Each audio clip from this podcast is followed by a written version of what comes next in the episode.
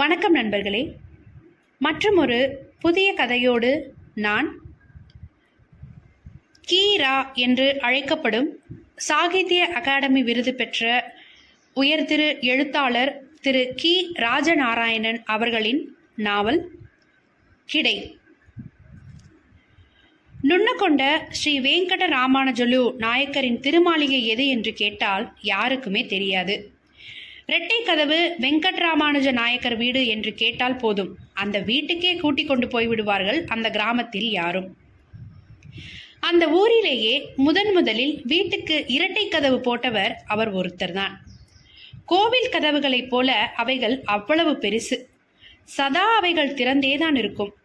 அந்த கதவுகள் மூடியிருக்க பார்த்ததில்லை யாருமே.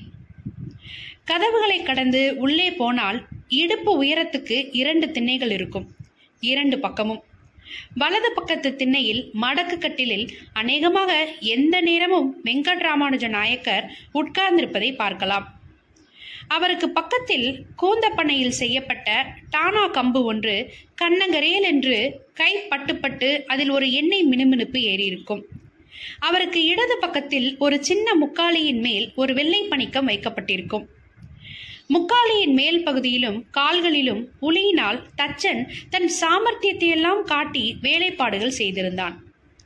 நுண்ணகொண்ட நாயக்கர் துப்பட்டியால் தலையில் முக்காடு போட்டு அது சரிந்து விழாமல் இருக்க சிட்டு போட்ட ஈழை தூண்டினால் ஈரழை துண்டினால் மேல் நெற்றியையும் பின் தலையையும் காதுகளுக்கு மேலாக வட்டமாக சுற்றி முக்காட்டின் மேல் ஒரு லேஞ்சி கட்டி கொண்டிருப்பார். அரேபிய பாணியில். அவருடைய கைகள் சும்மாவே இருக்காது. எந்நேரமும் கம்பராக்கத்தி பக்கத்திலேயே வைத்திருப்பார். நனைந்த நீளமான பனைநார்களை கிழித்து வாக்கோடு பின்னிக் கொண்டிருப்பார். அல்லது வலது துடையில் வேட்டியை விலக்கிக் கொண்டு புளிச்சை நாரில் கயிறுகள் திரித்து கொண்டிருப்பார். சீ என்று இருக்கும் நேரத்தில் இடுப்பின் இடது பின்புறம் வேட்டியில் சொருகியுள்ள பொடிப்பட்டையை எடுத்து பட்டையின் பக்கவச ஒரு மடிப்பை மட்டும் நிமிர்த்தி பட்டையை சற்று விரித்து ஆள்காட்டி விரலினால் பதனமாக கஞ்சிராவுக்கு ஸ்ருதி பார்ப்பதைப் போல தட்டு விட்டு கொண்டு கூடியபட்சம் இரண்டு விரல்களால் எவ்வளவு அதிகம் எடுக்க முடியுமோ அவ்வளவு கனமான ஒரு சிமிட்டா பொடியை எடுத்துக்கொண்டு தயாரிப்பாக முதலில் வாயிலுள்ள எச்சிலை கூட்டி விழுங்குவார். பின்பு சற்றே ஒரு பரவச நிலை. பிறகு அந்த சேலம் பொடியை பற்களின் ஒரு கோடியிருந்து மறு கோடி வரை இழுகிவிட்டு அந்த விரலை உள்ளங்காலில் தேய்த்து துடைத்துக் கொள்வார். அதே சமயம் பற்களின் ஈறுகளில் ஒட்டாத பொடியை பூ என்று ஊதிவிட்டு உதட்டை கூட்டி ஒரு மாதிரி ம் என்று வைத்துக் கொள்வார். இப்படி அழகில் வாயை வைத்துக் கொண்டிருக்கிற சமயத்தில் யாரும் அவரோடு வந்து பேச்சு கொடுப்பதை விரும்புவதில்லை அவர். நாயக்கருக்கு வயசு எண்பதை அடுத்து ஆனாலும் பல் ஒன்று கூட இன்னும் உதிரவில்லை. பொய் பல் செட்டை போல் அவ்வளவு ஒழுங்காகவும் அழகாகவும் இருக்கும் அவருடைய நிஜ பற்கள். அவரிடம் யாராவது இதை பற்றி கேட்டால் அதெல்லாம் மண்டவாகுங்க என்பார். வயசாளிகளுக்கே உண்டான ஒருவித கொச்சை வீச்சம் அவரிடமிருந்து வீசும். அவருடைய மடக்கு கட்டிலையொட்டி சுவரோரமாக ஒரு கயிற்று கொடி கட்டப்பட்டிருக்கும். அதில் வெளிர் சாம்பல் நிறத்தில் ஸ்கவுட் மாடலில் இரண்டு பைகளும் இரண்டு காதுகளும் வைத்து தைக்கப்பட்ட அரைக்கை கமுசு ஒன்று கிடக்கும். அதை அவர் அநேகமாக வெளுக்க போடுவதே இல்லை. கழுத்து முட்ட பித்தான் வைத்து தைக்கப்பட்ட அந்த கமுசை அவர் பனிக்காலங்களில் மட்டுமே போட்டுக்கொள்வார். நாயகரின் முகம் உம் என்றிருந்தாலும் அவருடைய கண்கள் சதா சிரித்து இருக்கும். அந்த கண்களின் புருவங்களும் ரெப்பை மயிர்களும் கூட நன்றாக நரைத்துவிட்டன. அவருடைய மீசையை பற்றி தனியாக சொல்ல வேண்டியதில்லை. அந்த கிராமத்தை எல்லா ஆண்களைப் போலவேதான் அவருடைய மீசையும். அந்த சமூகத்தைச் சேர்ந்த பெண்கள் மீசையுள்ள ஆண்கள் முகத்தையே பார்த்து பழகியவர்கள். மீசை இல்லாத ஒரு ஆணை அந்த பெண்கள் பார்க்க நேர்ந்து விட்டால் மிகவும் அருவறுப்பு அடைந்து விடுவார்கள். மீசை இல்லாத சம்பந்தக்கார நாயக்கரை ஒருவர் கண்டுவிட்டால் என்ன மாப்பிள்ள பெண் வேஷத்துக்கு எங்காச்சும் அச்சாரம் வாங்கிருக்கீங்களா என்று கேட்டு விடுவார். நாயக்கர் வயசில் கிடைக்க கீதாரியாக இருந்த காலத்திலேயே அவருடைய மீசை பெண்களுக்கு மத்தியில் பிரபலமாகிவிட்டது. கீதாரியாக இருந்த பழக்க தோஷம் இப்பொழுதும் கூட அவர் ஆடு குட்டி என்று வைத்துக் கொண்டுதான் இருந்தார். அவருடைய திண்ணைக்கு கீழே வெள்ளாட்டு ஜாதியை சேர்ந்த பல்லையாட்டு இனங்களில் ஏதாவது ஒன்று இருந்து கொண்டே இருக்கும். பல்லையாடு சீனியாடு நரிப்பல்லையாடு வேலியாடு ஓங்கோல் ஆடு இப்படி ஏதாவது ஒன்று கட்டி தொங்கவிட்ட ஆமணங்குழையை கருக் கருக் என்று எப்போது பார்த்தாலும் தின்ற வண்ணமாகவே இருக்கும். அன்று அதிகாலையிலேயே ஆட்டுக்கார ராமசுப்பா நாயக்கர் நுண்ணகொண்ட நாயக்கரை பார்க்க வந்தார். கிடைக்கு இப்போதைய கீதாரி இவர். வேடிக்கையானால் ஒத்தையில் குமரி பெண்கள் தண்ணீர் எடுக்க போகும்போது சந்தில் முன்னும் பின்னும் யாராவது ஆள் தட்டுப்படுகிறார்களா என்று பார்த்துவிட்டு அரவம் இல்லாமல் பின்னாலே கூடி போய் அவர்களுடைய தொடையில் நறுக்கென்று பலமாக கிள்ளி வைத்து விடுவார். என்று வாய் வழியாக மூச்சை உள்ளுக்கு இழுத்து சனிய போல என்று சொல்லி வழி தாழ முடியாமல் பல்லை கடித்திக் கொண்டு அவருடைய தலைக்கு மேல் அடிப்பது போல் வெறுங்குடத்தை ஓங்குவார்கள். ஆனால் பொங்கிய கண்களுடன் சிரித்துக்கொண்டே வேகமாய் போய்விடுவார்கள். ராமசுப்பா நாயக்கர் எப்பொழுதும் தனது இடது கை பெருவிரலில் ஒரு இரும்பு வளையத்தை மோதிரமாக போட்டுக்கொண்டிருப்பார் பேய் பிசாசுகள் அந்தி சந்தி நேரங்களில் தன்னை அணுகாது என்று நினைப்பு. கத்தாழை நார் போல நரைத்த கொண்டை.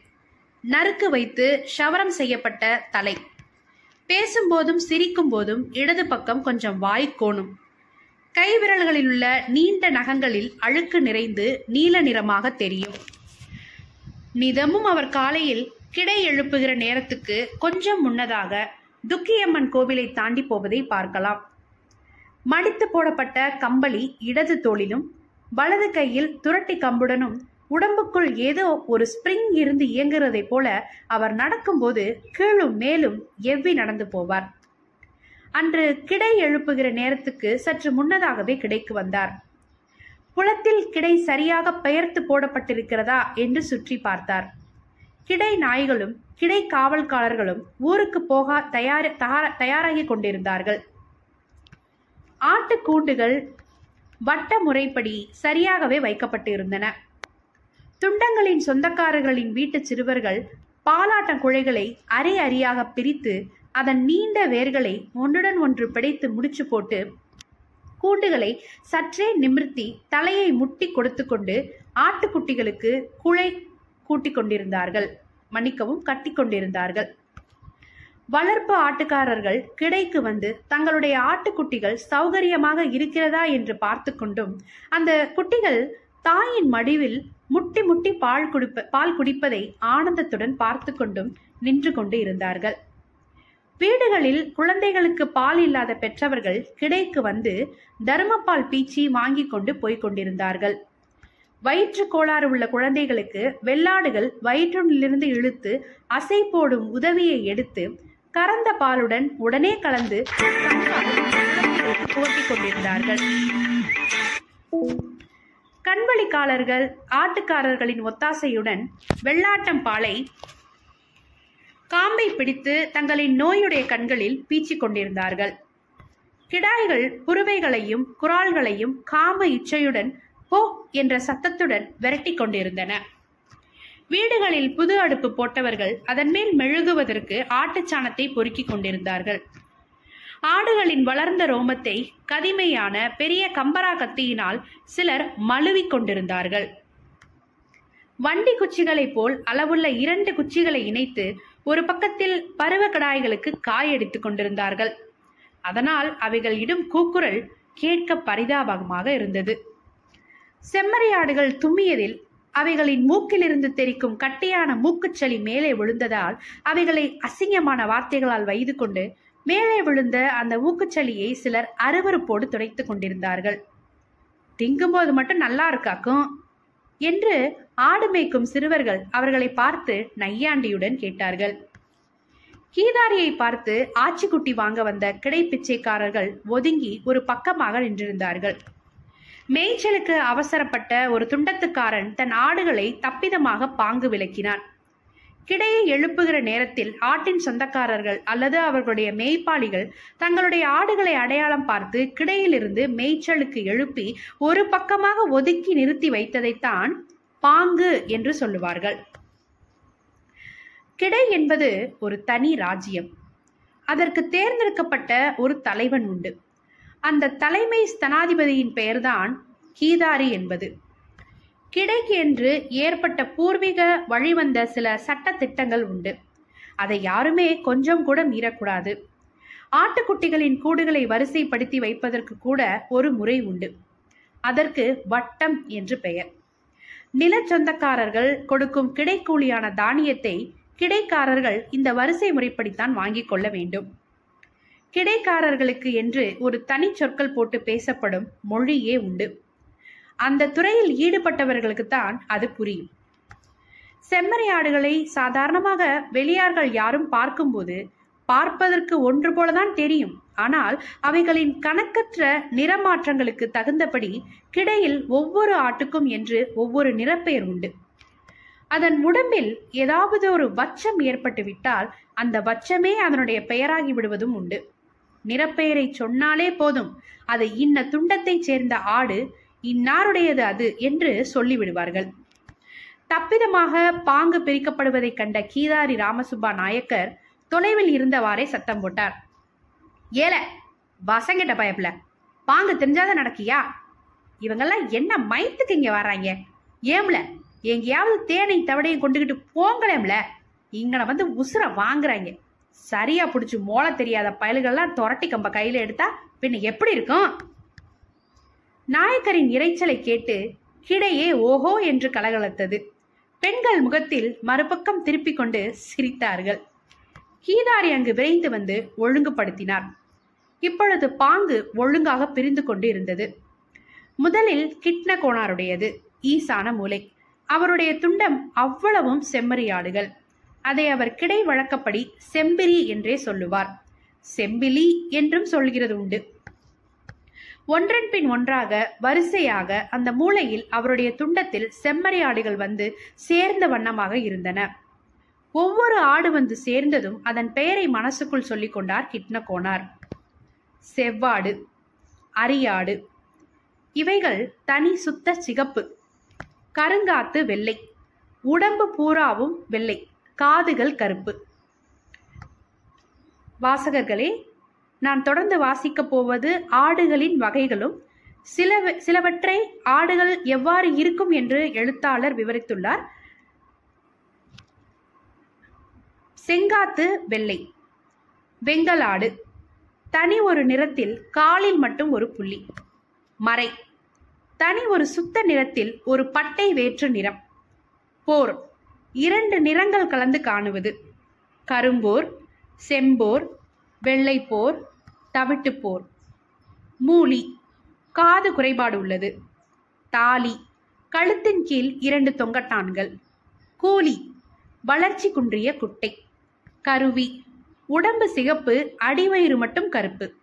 ராயாடு. உடம்பு சிகப்பு அடிவயிற்று கருப்பில் வெள்ளைப்போர் சென்றாயாடு. சிகப்பு உடம்பில் அடிவயிற்று கருப்பில் செம்போர். கரிசையாடு. கருப்பு மிஞ்சின சிகப்பு. கரிசை போர். கண்ணாடி போர்.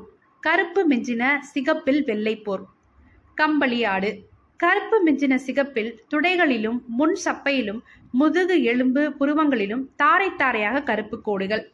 சுட்டி தலையில் வெண்புலி. வெண்தலை கொப்பாடு. கொம்பு இருக்கும் பெண்ணாட்டைத்தான் கொப்பாடு என்பார்கள். கிடா கொம்புள்ளது ஆண். மோளை கிடா கொம்பில்லாதது.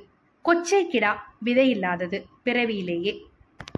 இந்த கொச்சை கிடா கிடைப்பது ஒரு பெரிய செல்வம் என்று கிடைக்காரர்கள் கருதுகிறார்கள். இது அபூர்வமாகவே வாய்க்கும் ஒருவருக்கு. கிட்ன கோனாருக்கு இதனால் கிடையில் மதிப்பு ஜாஸ்தி தம்முடைய அதிர்ஷ்டம் எல்லாம் இந்த கொச்சை கிடாயினால் தான் வந்தது என்று நினைப்பு